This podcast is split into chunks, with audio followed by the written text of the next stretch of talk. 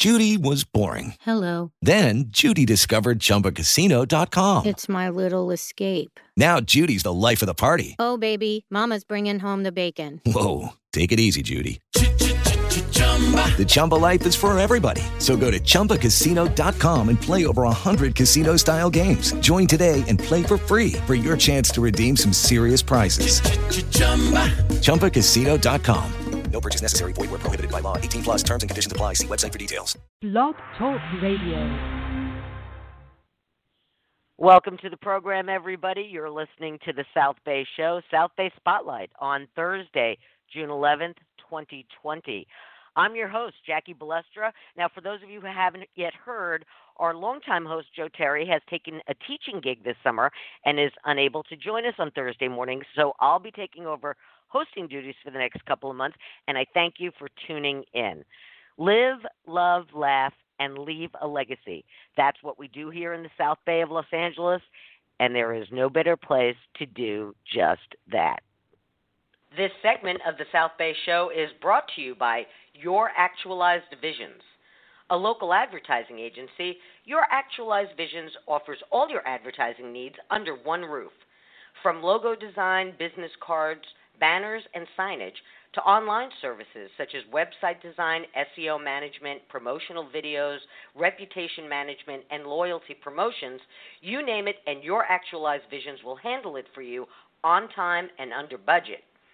Built on the needs of their clients, your actualized visions is competitively priced and economical, saving you money and greatly enhancing your bottom line.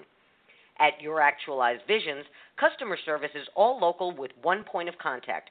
No more dealing with robo answering machines, getting the runaround, or speaking to someone in another country. Your Actualized Visions understands your hyper-local advertising needs and focuses on bringing you real clients. They do not buy likes, followers, or fake results. Your campaigns are real, built with real community followers who want to purchase your services and products. The only thing standing in the way of your company's success is you now picking up the phone right now and calling your actualized visions at 310 413 8773. To learn more about what your actualized visions can do for you and your company, visit the website at youractualizedvisions.com. Your actualized visions, your dreams today, not someday. You can learn more about the show and listen to prior episodes on Facebook at facebook.com forward slash the South Bay Show or on my website, southbaybyjackie.com. Persistence, passion, principle, and purpose. That's what we talk about here on the South Bay Show. And joining me this morning is our new co host and producer, Deanne Chase, founder of Chase Law Group. For all your business needs, visit the website at chaselawmb.com.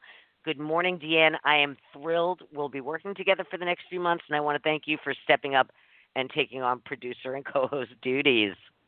Ah, good morning, Jackie. I'm I'm really excited to be on this adventure with you. I love your show.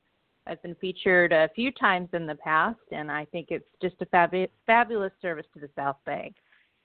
Thank you, thank you. As you said, you've been our guest several times, and when when Joe dropped this in my lap that he wouldn't be around this summer, and I'd have to, you know, be the big dog on the show, I I, I started freaking out a little bit.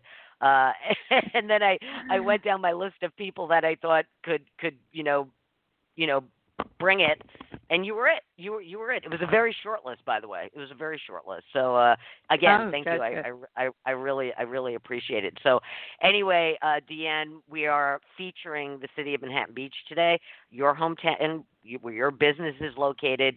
Uh, you know all, all all of our guests this morning. So um, let's get right to it. Okay. Who are our guests this sure, morning? Sure. Yeah. Yeah, Manhattan Beach, my hometown and my where my business is located, and I'm so excited uh, for my first show to be uh, talking to uh, high-ranking officials from our lovely city of Manhattan Beach. Our guests are Police Chief Derrick Abell and Fire Chief Daryn Drum. Uh, we've had a lot to contend with these last three months, as every city in the county has, but uh, this morning it's all about Manhattan Beach. Our guests will bring us up to date on how they're handling the ongoing pandemic crisis, peaceful protests, and the recent civil unrest. Good morning, Chief Abell, Chief Drum. Thank you for coming. Welcome to the program. We're thrilled and honored you could join us this morning. Good morning, Deanne, and good morning, Jackie. And Deanne, welcome aboard. Congratulations. uh, Thank you. I will just say thank you for having us this morning. I think uh, obviously this has been a very trying time for all of us the last two and a half to three months, and uh, I don't think anyone uh, that is being honest with antici- would have anticipated that uh, we would be where we are today with what we've had to deal with in 2020. That being said, I think uh, at least in the city of Manhattan Beach, we have tried to really work together, and I know that extends beyond Manhattan Beach to all of our South Bay cities, and I'll touch a little bit on that later. But I think for the city of Manhattan Beach, uh, we have had such a great relationship with our community over the years, and I think building those partnerships helped us uh, throughout and is continuing to help us. So, with regard to the COVID 19, I think uh, Chief Drum uh, can speak more intelligently to uh, more of what, um, in terms of the infection and, and how that's uh, being addressed, and, and, more importantly, what impacts it's had on our community. But from a, standpoint from the police department, I will just tell you that uh, what we have tried to do, more importantly, is to reduce fears, concerns, uh, get people to work together and try to communicate. I think many cases when you when you have at least with COVID-19, um, the the fears that that start to take place and information that is coming out in droves. Where's the right information? How are we conveying that information to our community to help them navigate through this difficult time? And, and what are we doing to ensure their safety? Uh, so we put together, obviously, an emergency operations center with all segments of our city uh, functions uh, to help in that effort to ensure that we're communicating at every level uh, possible. Um, we don't always get it right. I think the last time I was involved in something of this magnitude was 1992 uh, in the LA riots, and you have to dust off all of your emergency uh, responses and information that you have to try to work through those things to make sure that you're meeting the needs of the community. With respect to that, though, I think we've been able to send out information and, and make sure that we keep our uh, residents, our business community informed about what's happening. Has it been a difficult process? Yes, uh, as with any uh, community. Um, but I think we are all trying to work hard and work together uh, with that said. Um, and I, chief can speak more to the COVID-19. Uh, with regard to the protests, the uh, demonstrations, well, chief, I will chief, chief, chief, chief, I want to yes. take it one at a time. Let's take it one at a time. By the way, you're making my new job easiest, uh, so easy. You're the best guest ever, ever. Um, let's let's stick let's stick with the pandemic for now. We have other things to get to. We okay. have the whole hour, so we can take our time. So, Chief Drum, do you want to expand on what uh, Chief Abell was just uh, explaining? I do, and thank you very much again for for um, allowing us to showcase our city and and share with you some of the things that that, that we have done as an organization to to address COVID nineteen. Um, I've been in in the fire service for uh, quite a long time, and nobody has ever dealt with a pandemic before. So we were literally uh, building the plane as we were flying it. We have plans um, sitting on the shelf that we that we had to dust off and say, okay, now this is a reality.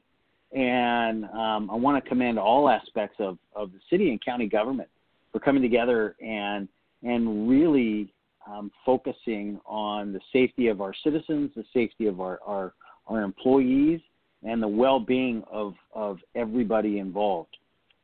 So, as Chief Abell alluded to, um, you know, we opened up our emergency operations center early on in this incident. We were probably one of the first in in uh, uh, Los Angeles County to declare a state of emergency, and then open up our emergency operations center. Albeit we opened it on a limited basis, and then we sat around in this room looking at each other and thought, okay, we're not socially distanced here. Um, hmm. What are we doing wrong? And and to to have to rewrite the the entire playbook based on social distancing we now yeah. have a, a, virtual EOC, and and um, I wish I would have been smart enough to buy stock in Zoom early on because um, me too. I thought of the same thing. yeah, I, I, can tell you that that, that um, the city manager, the mayor, Chief Abell, and I, and all of our department heads in the city um, participate in in multiple um, virtual or Zoom meetings each and every day that we um, four months ago were attending in a face-to-face manner. Um, you know, specific to the fire department, we've had to learn how to to um, provide ongoing training in a virtual environment where we were used to um, face-to-face training. You know, with regard to our service delivery options, we've had we've had to rethink how we provide service to our community, as has the police department, as has our um, uh, community services department, our public works. Um, one of the things that we've done is we've asked our dispatch center to screen um, calls for service when they come in and say, um, has the patient had any um, exhibited any signs or symptoms of COVID 19 or flu like symptoms in the last 14 days? Um, ha- can you please have the patient, if at all possible, meet us at the door so that we don't have to enter this environment with our people? One of the things that, that, that, that firefighters are used to doing and police officers are used to doing each and every day is putting their lives on the line. And it, when we accept that risk, um, the, the day we we we raise our right hand and say I, I will support and and protect this community but we don't we never thought that we would have the potential to take this um, this risk home to our families Mm. and with covid-19 Yeah. we do have the potential to take this risk home to our families and and and that is an absolute new paradigm for us a, a, a new way of thinking we have provided additional personal protective equipment. We call it PPE for our people to the point where, you know, six months ago, we didn't wear masks on calls unless we thought there was a reason why we needed to wear it. Um, this is a is an absolute new way of thinking for our, for for everybody involved in providing medical services and and community services to the public. Um, and in the back of your mind, you're thinking, in every interaction, you're thinking, does this person have COVID 19? And how do I prepare, protect myself? And then um, subsequently, how do I protect my coworkers? How do I protect my family? Um, so we, we've adapted quite well. Uh, and now it's it, we've blinked our eyes and we're we're in uh, ha, you know third of the way through the month of June when this all started in early March for us and we've adapted quite well. It's it's actually old hat for for the um, the men and women who provide service to the community today, and um, that's a testament to their ability to to um, rapidly uh, adapt, think on their feet, and and a lot of our firefighters and police officers helped us come up with the new protocols of providing service. Wow. And wow. um, yeah, they're the ones providing the service, and and we're the ones providing the tools for them to provide this service, and and and they really helped us mold our our new protocols for moving forward. Can I, I ask you on. something? It's really Shaver? amazing. I, I, yeah, I, I want to ahead, ask you. Um, as you mentioned, there there there is a lot of fear. Um, when this first started, boy, everybody was scared, you know, out of their wits. Um, how is the Yeah. how is the community specifically, um, the people that you know providing service to when you get a call and you explain to them, can you have them come to the door and do, have they exhibited symptoms? Um, how is the community community responding to these these new protocols? Are, Yeah, are they, they- more they scared? Or are they? Every everybody everybody was initially incredibly scared and um, i can tell you at one point in time our city put out a press release that said to our knowledge we don't have any uh, covid-19 positive patients in our community and um, a member of our community saw this and said yeah you do i'm that Mhm. person and Mm. to his credit he he called the city manager's office and said you know uh, this is how i contracted it and um, this is what I'm doing. He was in uh, quarantine with another gentleman, another person from our community, and they took it very seriously. And, and again, to their credit, they let us know um, the day that I spoke with the gentleman, he'd actually been at the hospital the day before, and he did not call 911 because he didn't want to expose our people to this disease, to this infection. Wow. And he had the other person who was under quarantine drive him. Um, and and after that conversation with with that gentleman it was when I I sat down in my office and said, okay, this is real. He said, um, I'm a I'm a young person, uh, and I'm healthy. I work out. I eat right. Uh, and um, this has just kicked me in the gut. I've never been this sick before, and that's and, and that's really when it hit me hard when I said, um, "Okay, this is real, and we need to do everything we can to protect um, our firefighters and police officers and healthcare workers from contracting this disease. We need to protect our community from from the spread of this disease." Um, I got on the phone with the city manager the, the next morning, and I said, "You know, I personally have not given this enough uh, credence, the, the, the, the severity of this illness enough credence. I believe it was 2016, 2017, the, the flu, the normal flu in the United States killed 61,000 people. And I kept thinking that, okay, flu is, is a deadly disease. Mm-hmm. Um, but this, Yeah. but this disease actually um, hits the community harder. And I and I want everybody to remember that because I drive through this community every day, just as Chief Abell does, and I see a lot of people not wearing masks. And I tell you, my family, they wear masks. My employees, they wear masks. And if they don't, I I remind them, hey, fellas, put your mask on. And you know what? To be honest with you, sometimes they remind me.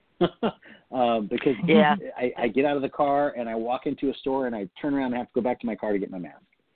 Um, Oh, the mask. But the- yeah, the- it- It's it's a new normal. it's- It's hard to remember sometimes. Yeah. Yeah, it's, It it's is, the latest is. accessory. It's the latest accessory your mask. And when I grab my purse and I make sure everything's in it, I make sure my mask is in it. But Chief, you you were you were named fire chief for the city of Manhattan Beach in April of 2009 and you 19 and you basically had less than a year to get settled in when this pandemic hit. And I have to ask you, during your career in San Diego, have you ever had to deal with anything of this magnitude? uh, it, early on in my career, I, I, I had the the absolute um, honor of responding to 9/11 as as Oh, part of the San Diego Urban Search and Rescue Team, and Oh. and and that was without a doubt an, up to date the largest response of uh, for emergency responders and emer- uh, first responders um, known, and and um, I still remember walking on that pile. That's what we called it, the pile, um, the very Mhm. first day. Um, throughout my career as a firefighter, I, I've I was involved in the Cedar Fire in San Diego, which was devastating to the community. I was involved in the Witch Fire, which was devastating devastating to the community. I've been up and down the state on large incidents, um, but nothing that truly impacted the masses like this one. Um, 9/11 impacted the masses, and, and we all felt that pain. But it was it was centralized to, to you know damage wise to three communities. This is widespread across the entire world. Yeah. Yes. Yes, it is. Yes, it is. Uh, Chief Abell. Now you began working for the Manhattan Beach Police Department in, I believe, '91, and became chief of police in 2018. Um, and a few months later, you were tapped as interim fire chief, and you held that position uh, in addition to your regular duties for just over a year, while the city conducted a, a search for a full-time fire chief. So you have unique insight to how both departments function both individually and jointly.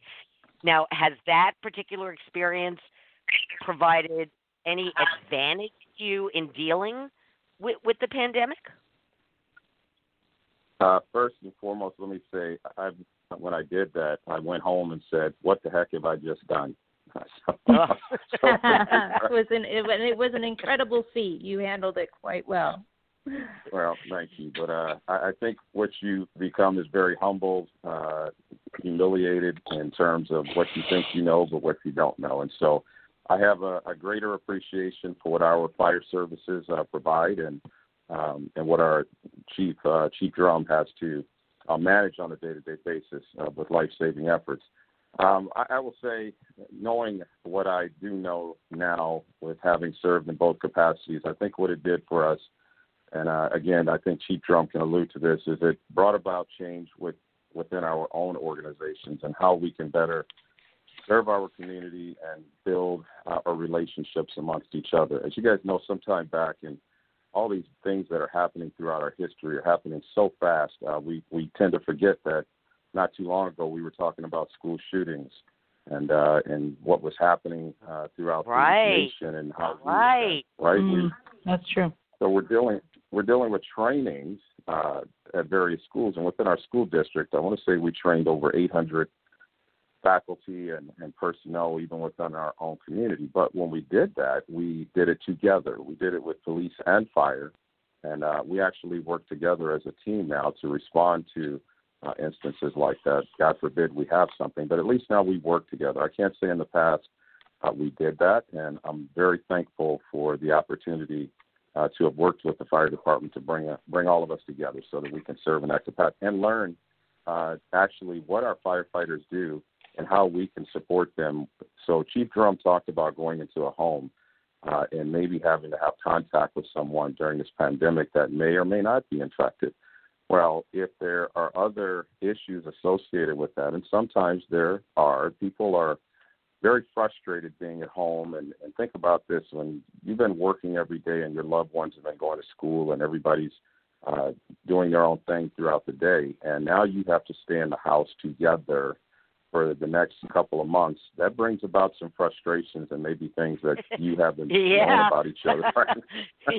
yeah. Especially with the little with the little kids that are going stir crazy. Yeah. there you go. So I think Bouncing off the walls. So we get calls sometimes uh, where there is, uh, I will just say, frustrations going on in the home, and uh, we have to come out and and and uh, address that and try to calm and, and calm the situation. If there's domestic violence or things, other things involved, we address that. But I think more importantly, being able to work with the fire department if there is a medical situation and you have some additional uh, emotions going on in there, then how do we serve the fire department and make sure that we're not adding to the problem in terms of becoming infected or putting ourselves in a situation that requires them to uh, help us? So I think we've all had to take a step back, and as all of you have, alluded to, is this is the new normal for us. Uh, as we speak today, from 10 o'clock till 6 o'clock tonight, I think it is, we have school graduation for high school.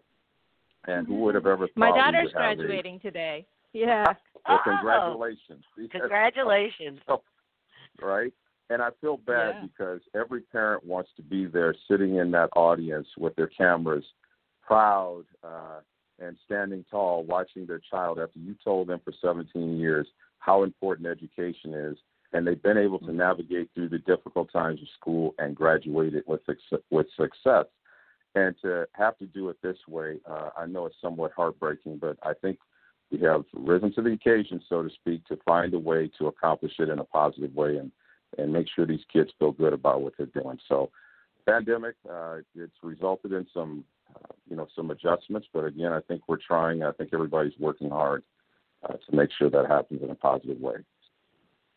You know, Chief, uh, I, I'm originally from New York City, and uh, the police department and the fire department there, are, it's they're infamous for having, uh, let's call it a friendly competition uh, with each other, the bravest, the finest, and uh, and it can get a little out, little out of hand sometimes. But um, in a smaller town like Manhattan Beach, uh, has there ever been any of that? And and the fact that you were at the helm at, for both departments for a while uh, maybe alleviated some of that?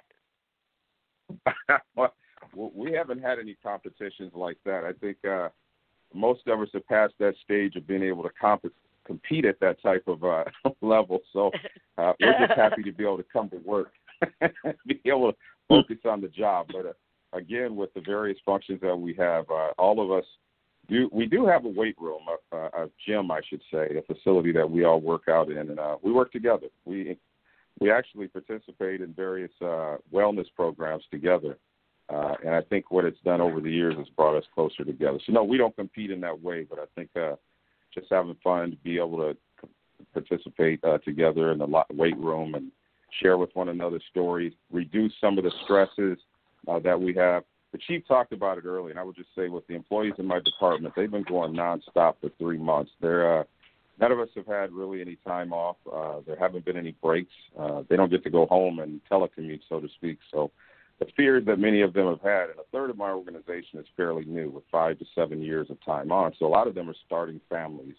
So either their spouses or, or uh, with child, uh, or they have small children, and the concerns about potentially infecting their families uh, was I can't even begin to tell you how much that uh, fear was present in the organization in the very beginning because then you have to go out and uh, not knowing what this disease really was at the time and, and even though we had some testing available, what does that testing actually mean and what would it mean for unbo- unborn children or young children? So there was a lot of fear going on at the time and at the same time you have to go out and serve uh, you you know did raise your right hand, as the chief alluded to, and said you want to serve no matter what the circumstances are, and you have to step up to the plate. But then again, we're all human, so we had to factor that in as well. And uh, talking to everyone in the organization, going to briefings, reassuring them that we support them. How do we figure out a way to make sure that we have boots on the ground on the street, so to speak, to serve our community, but at the same time,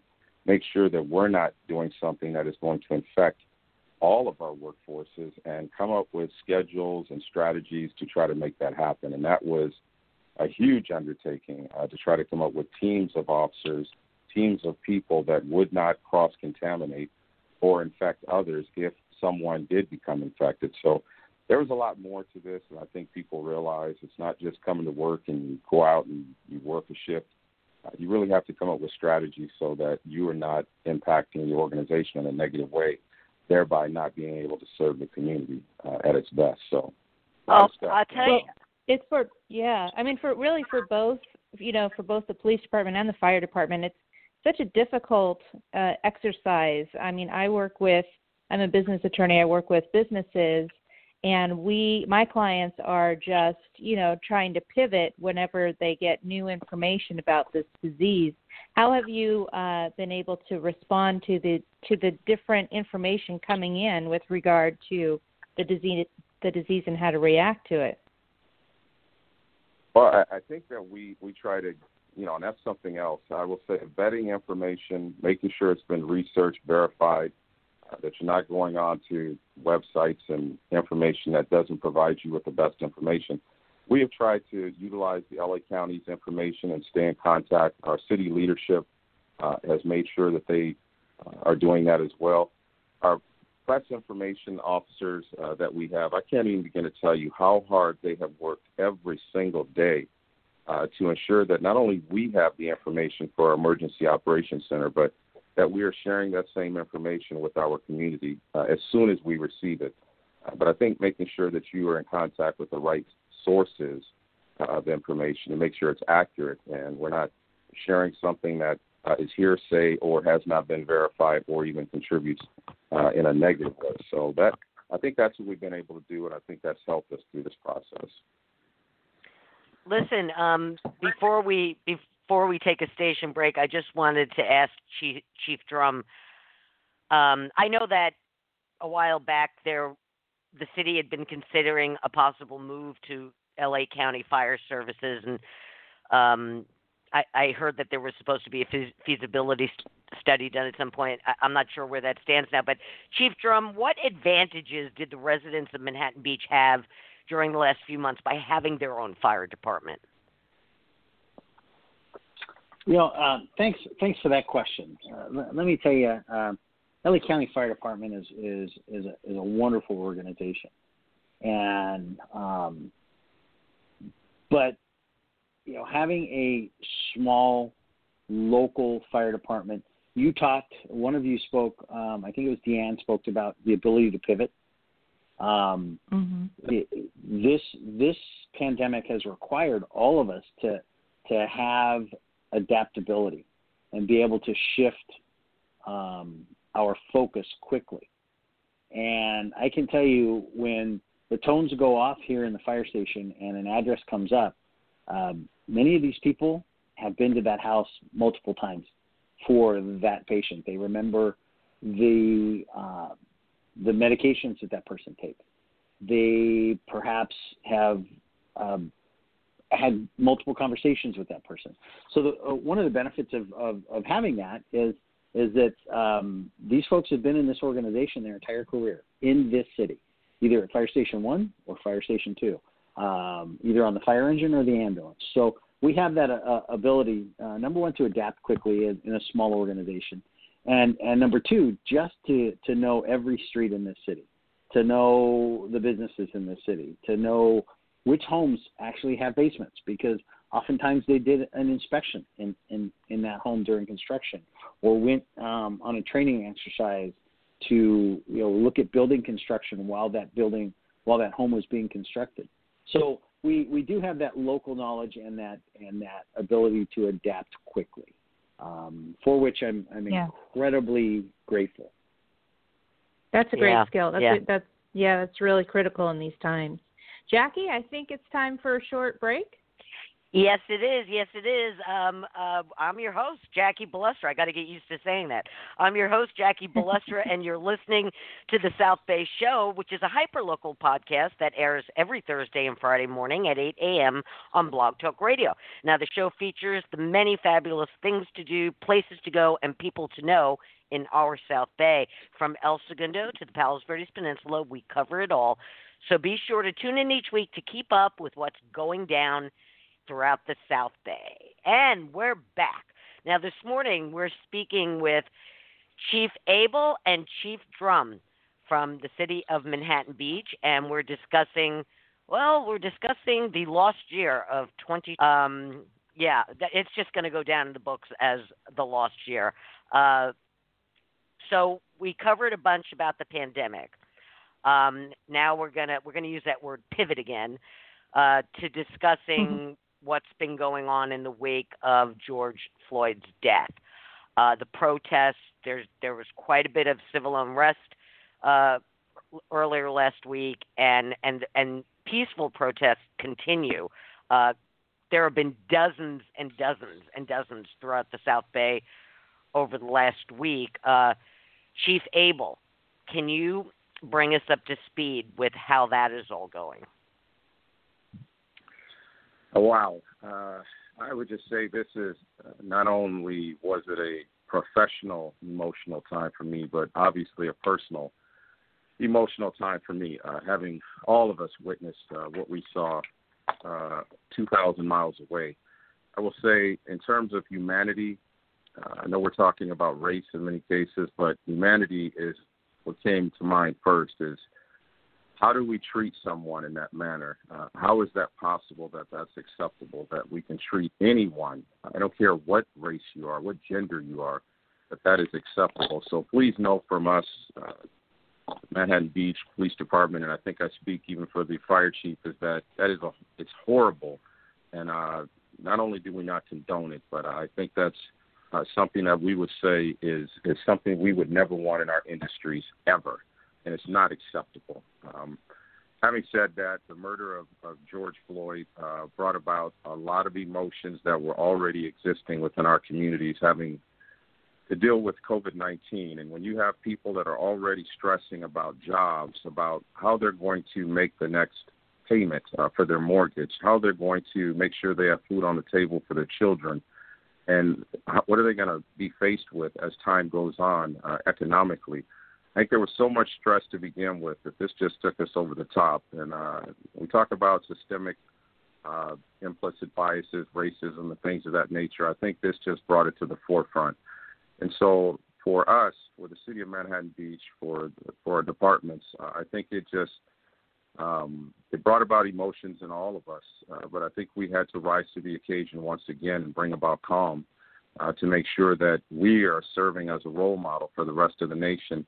Uh, opening our ears, paying attention, listening. I, I, I use this analogy all the time uh, when talking to people, and it's I've been married almost 32 years now, and it took me probably 25 years of that to figure out being a better listener is more important than always uh, being the person that's talking, right? So Yeah.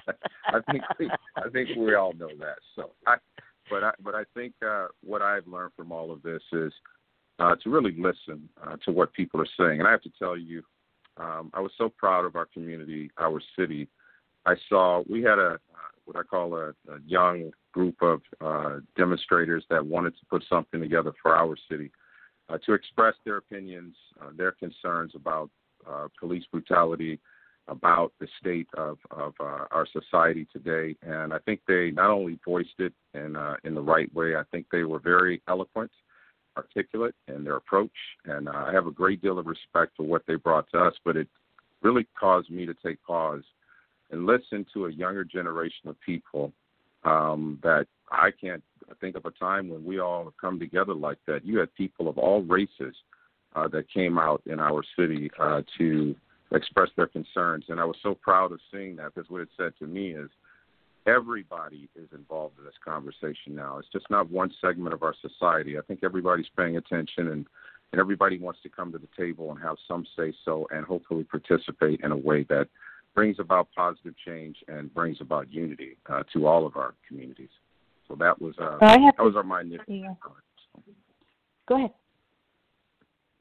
Go ahead, Deanne. I, I was going to say, as a, as a member of the as a member of the you know of our community here, and with so much fear, with all the other protests that you saw on the news, people you know peacefully protesting, and then you have these instigators that came in and just created such chaos. You know, some of the things we were seeing on the television with you know businesses just being broken into and and people walking out of these shops with handfuls of merchandise it, you know there was a lot of fear going into you know the the protests here in our city and i think overall like you say the community really came together and did a really nice job in protecting the businesses and weighing the different you know the rights to to express you know concerns and i i just feel like like you said just really proud of our community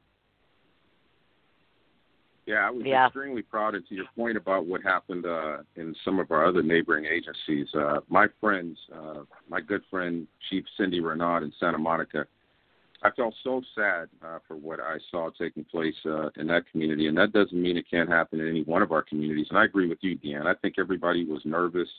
Uh, people were afraid, concerned about what was going to happen, not only in our community, but many of our South Bay communities. And I think that uh, we took the right steps in, in talking to the very people that wanted to come in and, and uh, participate in, in demonstrations to voice their uh, right to to be able to express their con- their concerns and and uh, ideas. But I think uh, working together with the community also and our bi- business merchants uh, downtown to have those honest conversations and reassure them about what we were doing and more importantly uh, how they can help us to help them. And I think working together on that and, and actually communicating, and that's the part that we talk about generally communication. It goes uh, without saying how important communication is in all of this, with all facets.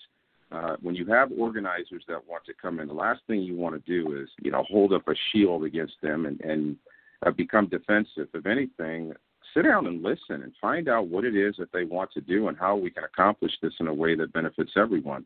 But to your point about the individuals that come in with bad intentions to begin with, uh, you know, we're all prepared for that. We we wish that it wouldn't come down to that, but I will tell you that uh, we had to uh, arrest some individuals as a result of that late in the evenings uh, that came down with those bad intentions, uh, finding them mm-hmm. with empty backpacks and crowbars to cause damage. Uh, before they did, I think it was a number of our agencies uh, were able to address that before it, it became something worse.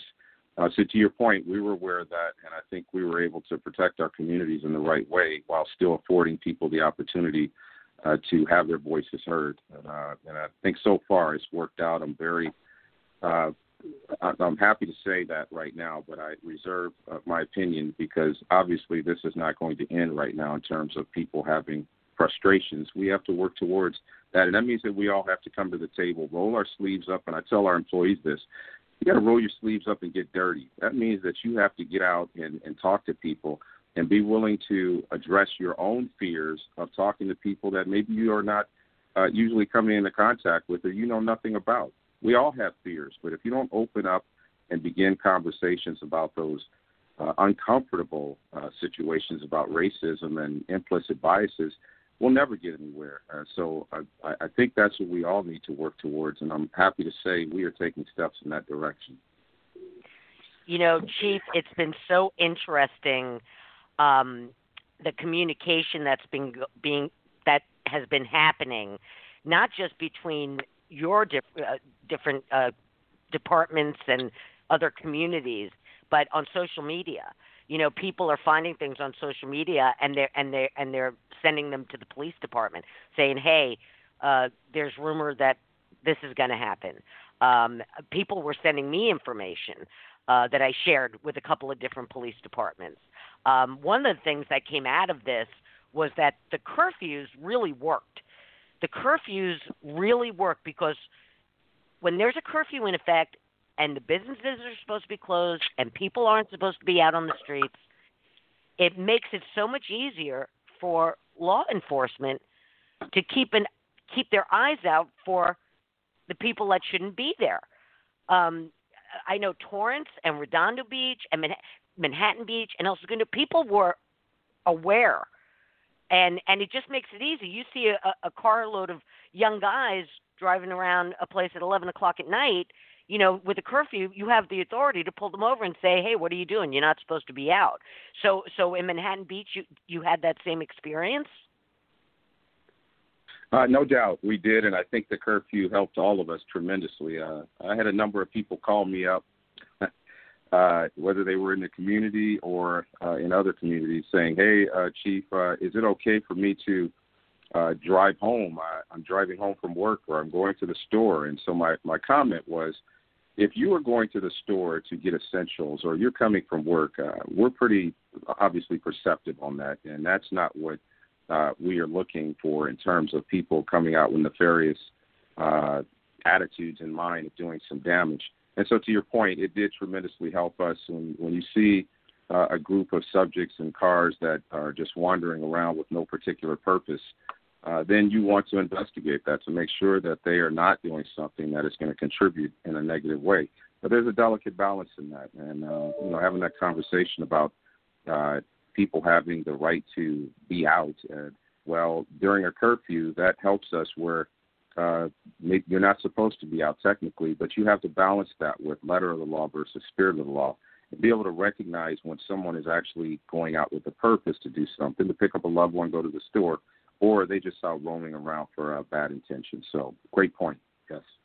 Uh, uh, and, and, with that, let me ask you um, because again, I I read a couple of accounts of what happened. It was after that peaceful protest in Manhattan Beach. I believe it was on June second.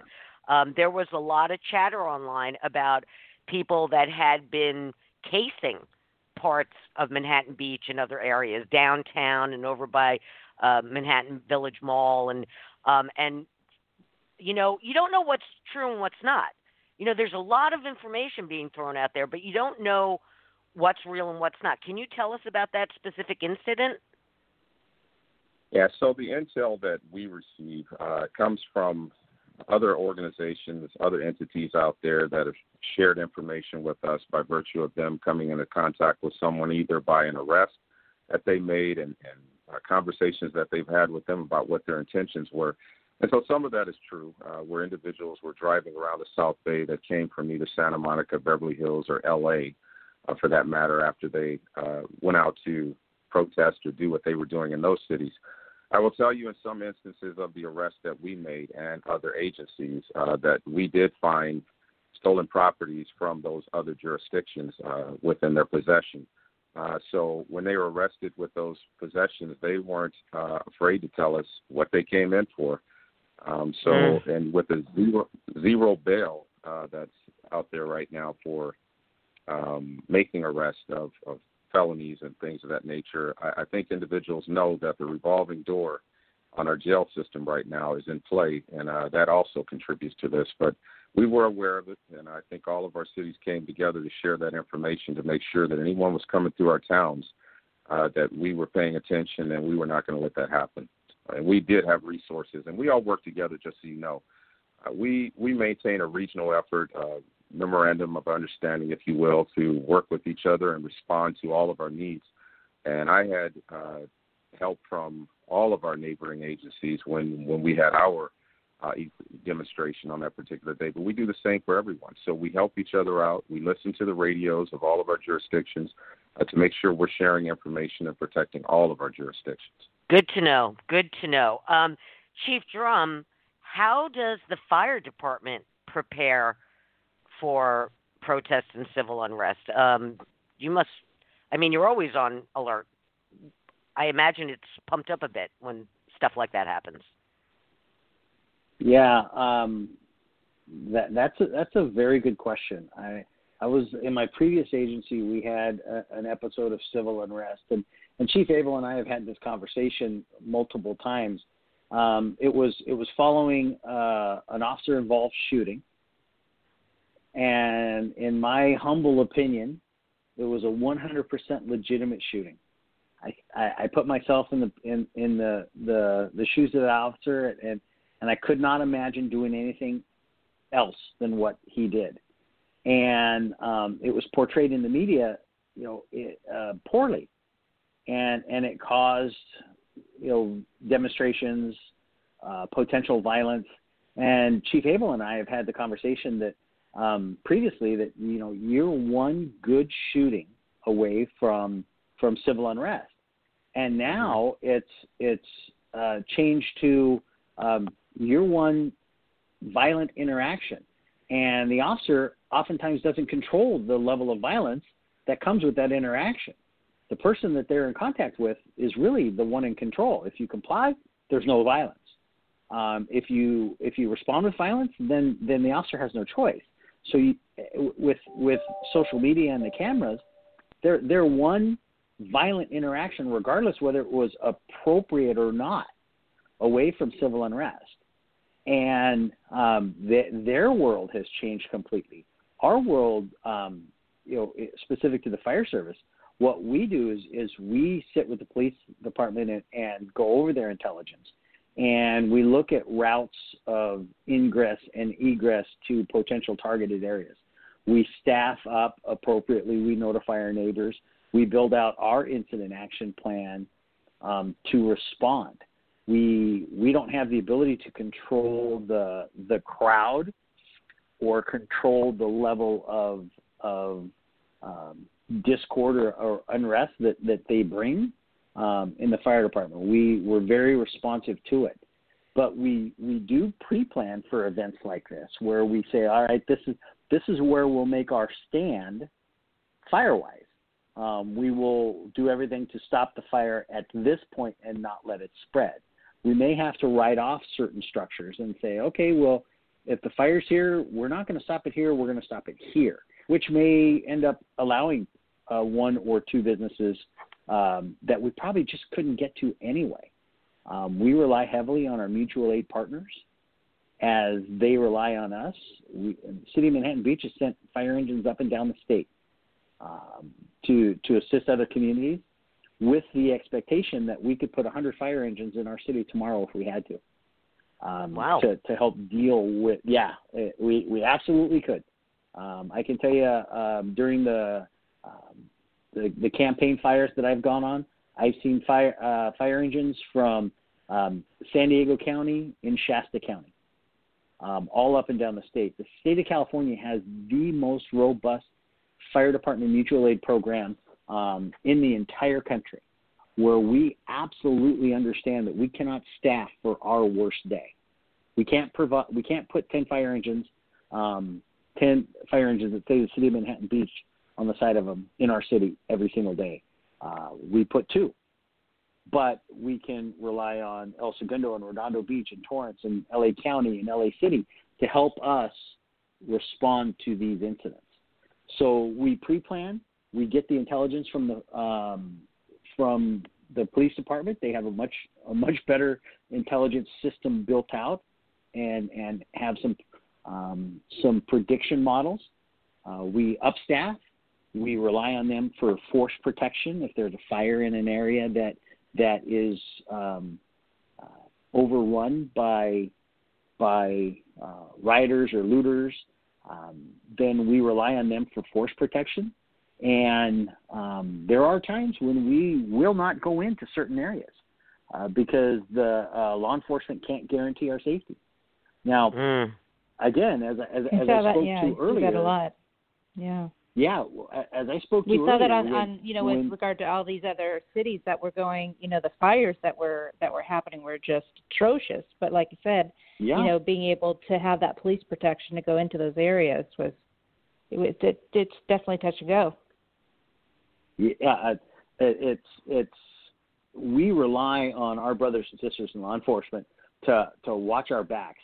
Um, the the people in our fire department have um, trained, and we're ready to make an interior attack on on a, on a a fire every every single day we come to work.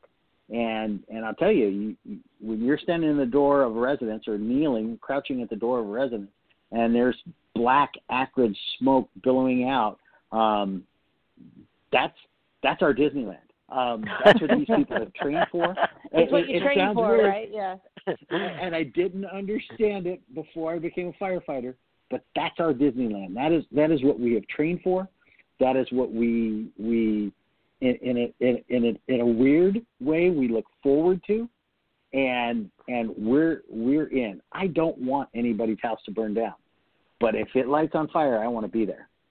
Um, and and and my my my brother was a police officer for many many years. I became a firefighter. I thought my brother was crazy. He thought I was crazy. My parents thought we were both crazy. and but we're ready to do that. Make an interior attack on on a on an active structure fire. Um, we're not used to getting um, pelted with rocks on our fire engine. We're not used to having our fire engines tagged. We're not used to having people come up and scream at us um, because they think that our actions are, are unjust, um, whether they are or not. Uh, that's that's just not our world. Um, our law enforcement brothers and sisters deal with that much more often, and and we rely on them to help guide us through these times and protect us. Um, so you know, we upstaff, we prepare our partners, we we game plan. Um, this is really 90% a law enforcement show, and then we respond to deal with any any bad outcomes. Boy, City of Manhattan Beach is in good hands. absolutely We would in good hands. so. It is in good hands. So, okay, so no no looting in Manhattan Beach, no fires in Manhattan Beach. You know, from all of this, just your regular day to day disasters. Um, Chief Abell, if anybody has information that they want to share with you, um, how do you recommend they they get in touch with the uh, police department? You want to give us some contact information, phone number, or website, or something? Yeah, I would say that the direct phone number for us, uh, our front and immediate contact is 310-802-5140, and that is the direct line to our front desk. And anytime we receive information, uh, they've been trained properly to ensure that they get that information to our watch commanders immediately, and that that information is shared with our press information officer, community affairs, as well as our emergency operations center. Um, and there's a number of other phone numbers uh, that we can probably point out, but I think that's the most important one right now. That's the direct contact with us. I have to tell you, I, I know how busy those those uh, public information officers are because I get alerts from. All, I, I send up for alerts for all the South Bay cities and the county and the state. So my phone squawks like that. You know that awful noise it makes when those alerts come through.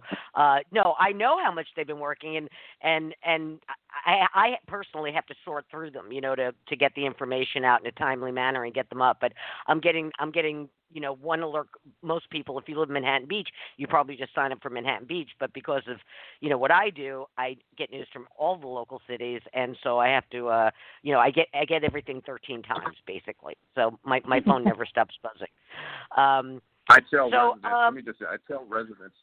Uh, I tell residents all the time, and I was talking to business owners uh, just recently downtown.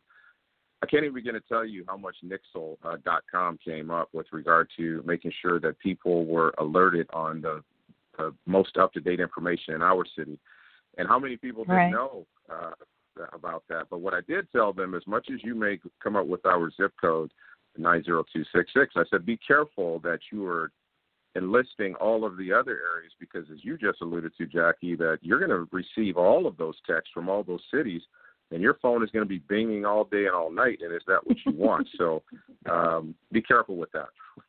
be careful what you ask for. Yeah, Yeah, yeah. it's- Nixle, it's not- it's Manhattan, not a City big- Manhattan Beach has been great. Yeah, City Manhattan Beach has been great about putting information out. I think almost daily to the residents through Nixle. So yeah, if you had multiple cities, that would be that would be very uh, disruptive. Yeah, it, yeah. As I said, it does. It's not a ping. It's a squawk. It squawks. It's not. It's not a little ping. Um, and the other thing I wanted to mention is, you know, um, Chief, you mentioned Nixle. I got a notice a while ago that they were switching over to something called Alert Alert SB or Alert South Bay. Um, uh, ever, ever, ever. Uh, oh, I'm trying to th- think of the name of the company that's running it, but the, I've, al- I've, al- I'm also getting those. So, so those Alert South Bays, and then they break those down in between the, each city as well. Uh, I guess Right. your off, your public information officers send it to them, and then they shoot it out to everybody. And uh, but, uh, but that is not. It's not Nixle. It's another one. I, from what I understand, they're going to be phasing Nixle out. I, I don't know if that's. Oh. Is it, do you know if that's right? Anybody know if that's right? That is That's- correct. that's- and, uh, There- he's the fire chief can and can talk about that. It's Everbridge is the company, and we are Everbridge. also transitioning uh, to make sure we do the same thing. But we also want to utilize. We have over, uh, I want to say, twelve to fourteen thousand people that have already uh, enlisted the services of Nixle over the years. That we have really tried to have people subscribe in our community. So to transition that over to the Everbridge, uh, the Alert South Bay, as you indicated, uh, is a work in progress. But during something like this, you don't want to try to switch over change and uh, and lose all of the people who are connected to you in that way. So we will continue to transition to that company, but for right now, I think we still utilize the services of Nixle. Okay. All right. All right. Good to know. Good to know. Um, eh, you know, Chief Abell, Chief Drum, thank you so much for joining us this morning. Uh, you know, this is a long form uh, media platform. We get to hear all the details. It's not just, you know, blurbs here and there. You know, people can actually sit and listen and hear what's going on in their community. And for the last couple of weeks and the next few weeks going forward, we're going to be doing the same thing with other cities throughout the South Bay. We had El Segundo last week, and I'm scheduling Torrance to be on not next week in two weeks. Um, so it's it's a great service you all provide for your city. We thank you very very much, uh, Deanne. Fantastic Yes. first day on the job. Oh, thank you for having me, and this is really great. To, I learned I learned a lot about my own city, so uh, thank you so much. Yeah. So, so Jackie, Well, if it- uh, Jackie, if I could, if I could, yes. um, Yes. you know, dealing with with COVID nineteen and and the um, most recent civil unrest issues that that that we've dealt with has has really been. Um, it's not just the police department and the fire department. Um, it has been an effort by this entire community. Every employee in this city is is is learning a new way of of doing business. From our elected officials to our part-time employees, everybody has contributed. Um, you know, one of the things that we did early on is is worked out our continuity of operations plan, and I said, okay, finance, what is what is crucial for you? Because I think I know I need I, I, want to continue to get my paycheck, but if we close down City Hall, how is that going to happen? And Public Works, Yeah. how are you going to continue to keep the the the street lights and when they go out or how are you going to be able, be able to continue to keep those things on and our uh, traffic signals? So everybody in this entire organization has contributed to the successful way that we've been able to mitigate it. And i'm incredibly proud to be part of the organization. Every city um, across the united states has done this um, but this is the one that I see do it every day, which makes me incredibly proud to be a part of. Well, let me just add that um, Mayor Montgomery was supposed to be with us this morning, and if he had been on, he would have answered all those other questions. Um, we'll have to uh, have him on, on another time. yeah, I had a I had a whole bunch of questions for him that involved all that other stuff, but today we got the inside scoop on the fire department and the police department of the city of Manhattan Beach. Chief Derrick Abell, thank you so much for joining us this morning. Jackie, thank you. I appreciate you guys allowing us the opportunity to share our in, the insights of our city, and kudos to both of you for moderating uh, this today. And Deanne, for your first time, I would say you guys knocked it out of the park. Well done. we appreciate it. You guys made this easy on us.